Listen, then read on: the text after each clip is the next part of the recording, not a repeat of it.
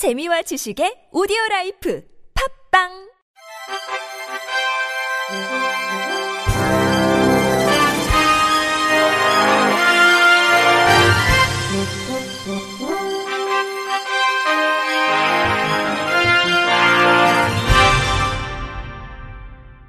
청취자 여러분 안녕하십니까? 9월 8일 목요일 KBIC 뉴스입니다.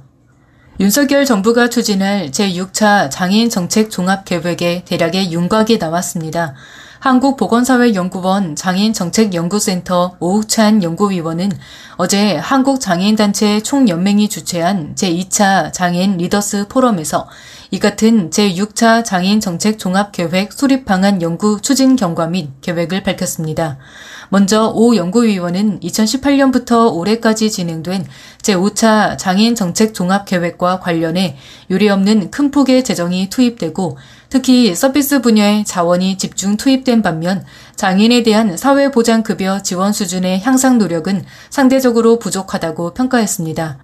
오 연구위원이 발표한 제6차 종합계획 비전 체계에 따르면 맞춤형 지원으로 평등한 일상의 삶을 실현하는 행복사회라는 비전 아래 10대 분야 38개 중점과제, 134개 세부 추진 과제를 제시했습니다. 구체적으로 복지 서비스 분야는 장애 개념 재정의, 개인 예산제 도입, 장애인 활동 지원 서비스 고도화, 초중증 발달 장애인 지역사회 지원 체계 구축, 정신장애인 지원 체계 마련, 탈시설을 내세운 주거 자립 지원, 장애인 친화 주택 확충, 장애인 최저 기준 마련 및 개선 등이 포함됐습니다. 또 경제활동 분야는 장애인연금 지급 대상 확대, 장애수당 지급 대상 확대 및 지급액 인상, 장애인연금을 기초장애연금으로 개편하고 추가 비용 급여 장애수당 통합, 근로 인센티브 확대 등도 담겼습니다. 이외에도 장애인 체육 이용 환경 지원 확대, 장애예술인 문화예술 참여 지원 정책의 제도화, 교통수단의 질적 수준 향상, 정신장애인 사회 참여 및 권익 증진, 여성장애인 복지 지원 강화 등이 담길 예정입니다. 이날 포럼에 참석한 한국시각장애인연합회 김영일 회장은 개회관에 국립장애인 도서관 쪽이 아예 없다고 했고 한국 접근 가능한 관광 네트워크 전윤선 대표는 문화체육 분과는 있는데 관광 분야가 빠져 있다는 의견을 한국장로장애인협회 전봉규 회장은 소수 장애인 부분이 거의 없다고 평가했습니다. 국립국어원은 최근 지난해 10월부터 11월까지 두 달간 점자 교과서, 학습서와 점자형 선거 출판물의 점자 표기와 이용자의 만족도, 요구사항 등에 대해 조사한 결과를 담은 점자 출판물 실태조사를 출간했습니다. 점자 교과서 학습서의 점역 실태조사 결과 점자 교과서의 인쇄 상태는 점간 거리와 자간 거리를 제외한 점의 높이, 점의 지름, 줄간 거리에서 모두 미흡으로 평가됐고 텍스트의 점과 시각자료의 점의 높이의 편차가 심하게 나타났습니다. 기본 형식을 분석한 결과 점자 서지 정보 누락이 96%, 일률적인 점자 안내사항 수록 44%, 전자점자 파일명의 불필요한 정보 기입 33%, 전체 분권 표기 누락 32%, 꼬리말 표기 기준 개선 28%로 조사됐습니다. 점자 교과서 학습서에 대한 이용자들의 인식을 알아본 결과 점역의 정확성에 대한 만족도는 교사 65점 8점, 학생 71.5점이고 점역 형식의 일관성은 학생 73점 8점, 교사 68.9점이었습니다. 교육 현장에서 겪는 어려움으로는 교과서와 학습서 보급 시기임에도 학기 시작 전까지 일부 분권을 받지 못하는 경우가 있으며 수학 점자 교과서에서는 묵자 교과서의 수식을 점역하는 과정에 여전히 오류가 있고 내용상 오타가 교정되지 않아 사용하는 데 어렵다고 응답했습니다.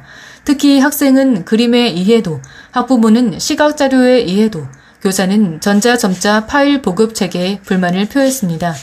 보고서는 수학, 사회, 과학 등과 같이 시각적인 자료가 포함된 교과서는 인쇄본으로 보급하고 국어, 영어 등 텍스트 중심으로 구성된 교과서는 전자 점자 파일로 보급하는 방안을 고려해야 한다고 강조했습니다.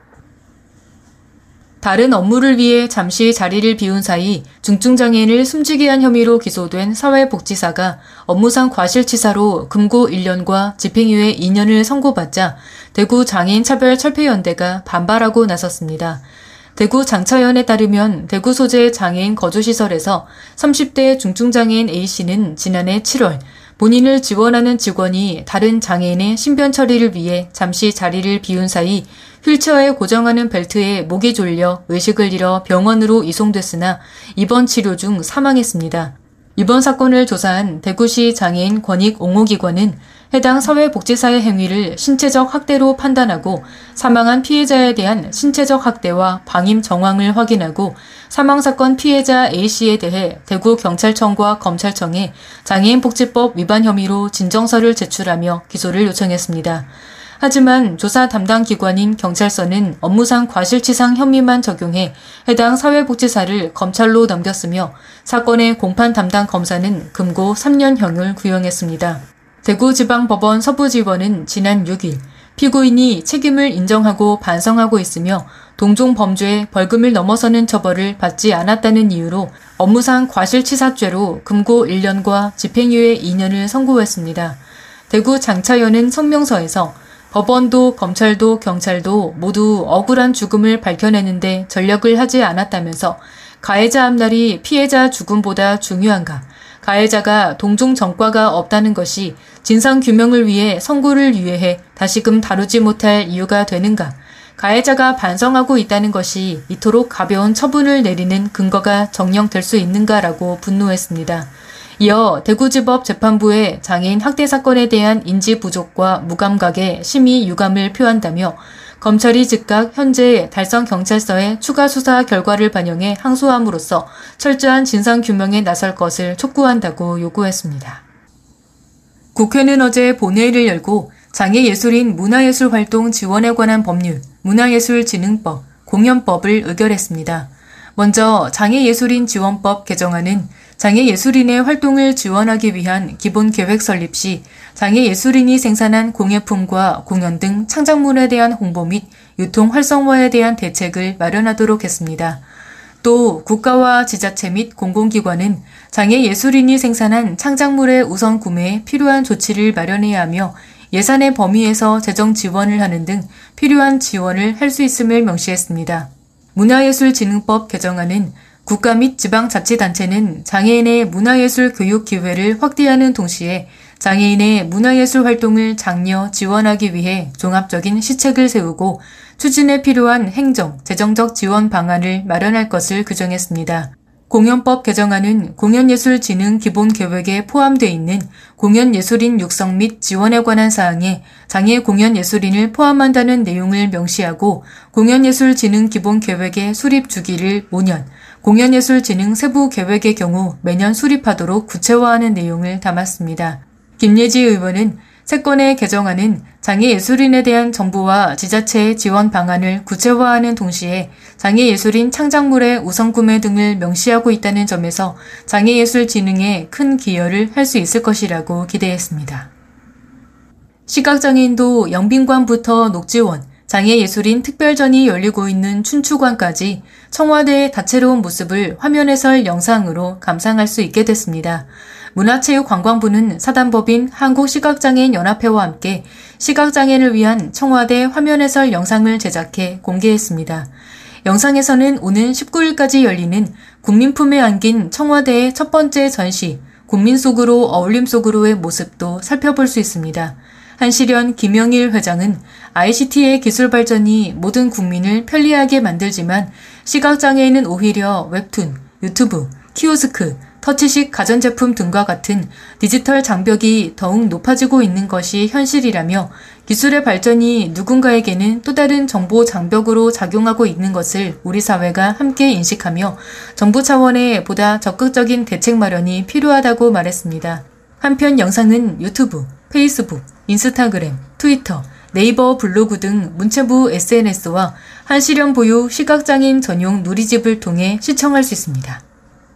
전국 장애인 부모연대가 다음 달 14일까지 제6회 대한민국 장애인식 개선 콘텐츠 공모전을 개최합니다. 참가 대상은 전국 초중고 대학생 및 성인이며 음모 분야는 순수 창작된 글, 그림, 영상입니다.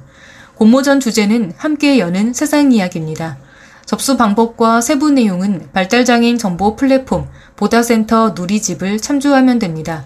우수한 작품에는 교육부 장관상, 서울특별시장상과 시도별 교육감상, 장인 단체장상을 시상합니다.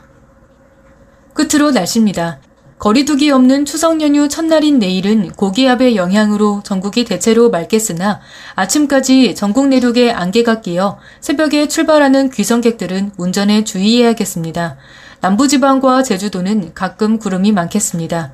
기상청에 따르면 오늘 오후 9시부터 내일 오전 9시 사이 전국 내륙과 서해안에서는 가시거리 1km 미만의 안개가 끼는 곳이 있겠습니다. 특히 강이나 호수, 골짜기, 서해안에 가까운 교량과 도로에서는 주변보다 안개가 짙게 끼는 곳이 있겠으니 차량 운행 시 신경 써야 합니다. 내일 중부지방 하늘은 대체로 맑고 남부지방과 제주도는 가끔 구름 많겠습니다. 전국 대부분 지역에서 높은 구름 사이로 보름달을 볼 수 있겠습니다.